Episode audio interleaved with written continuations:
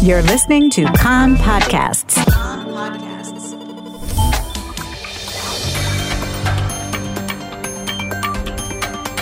You are listening to the English language news of Kan, the Israeli Public Broadcasting Corporation. Good afternoon. It's 2 p.m. in Israel, Tuesday, December the 27th, 2022. This is Nomi Segal with the top news at this hour. Israeli security forces have arrested a 26 year old East Jerusalem resident suspected of planning and carrying out the double bombing in Jerusalem last month, in which two Israelis were murdered, 20 others were injured in the attack.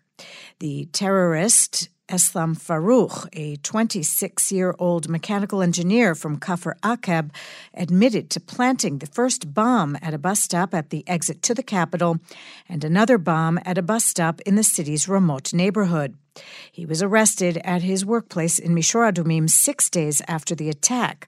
He admitted to manufacturing and testing the explosive materials in open areas in the Binyamin region. Another ready to use bomb and other arms and munitions he intended for additional attacks were also seized.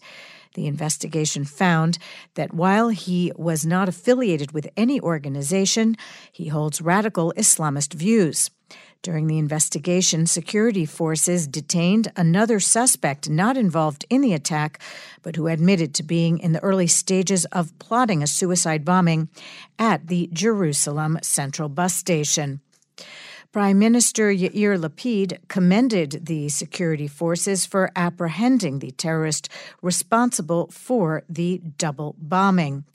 And he again offered condolences to the families of the victims who were murdered in the attack, Aryeh Shechopek and Tadassa Tashume. Politics. The Knesset plenum this morning passed second and third readings of the so called Deri Smotrich law in a vote of 63 in favor to 55 against, following marathon overnight debate. The measure, which reforms the basic law government, makes it possible for Shas party leader Aryeh Deri to serve as a government minister despite his criminal conviction, and for religious Zionism party leader Bezalel Smotrich to serve as a second minister in the defense ministry where he is expected to assume responsibilities relating to the lives of Israeli and Palestinians in Judea and Samaria.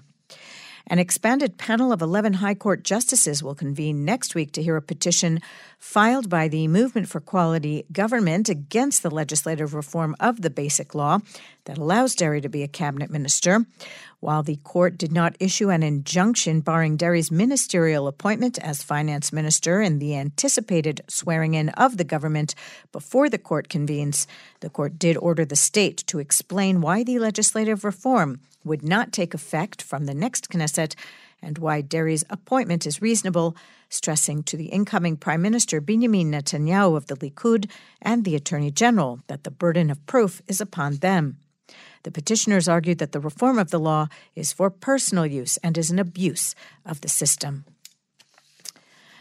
The IDF Chief of Staff, Lieutenant General Aviv Kochavi, says that an Iranian plan to deploy hundreds of missiles and militia in Syria to create a Hezbollah like organization there was thwarted. He told a conference in Herzliya that the plans of Qasem Soleimani, Soleimani, who was head of the Iran Revolutionary Guard's Quds Force, failed but did not disappear, and more work must be done on the matter. This announcement in Tel Aviv, a military drill, will take place this afternoon, which will simulate, among other things, the landing of military helicopters at Ichilov Hospital. The exercise will take place from 2:30 until 3:30 and also later this evening for an hour. The IDF stressed that it is a pre-scheduled exercise as part of the annual training plan. Thousands of participants in an online vote conducted by the Hebrew Language Academy have chosen the word of the year, bol'an, sinkhole.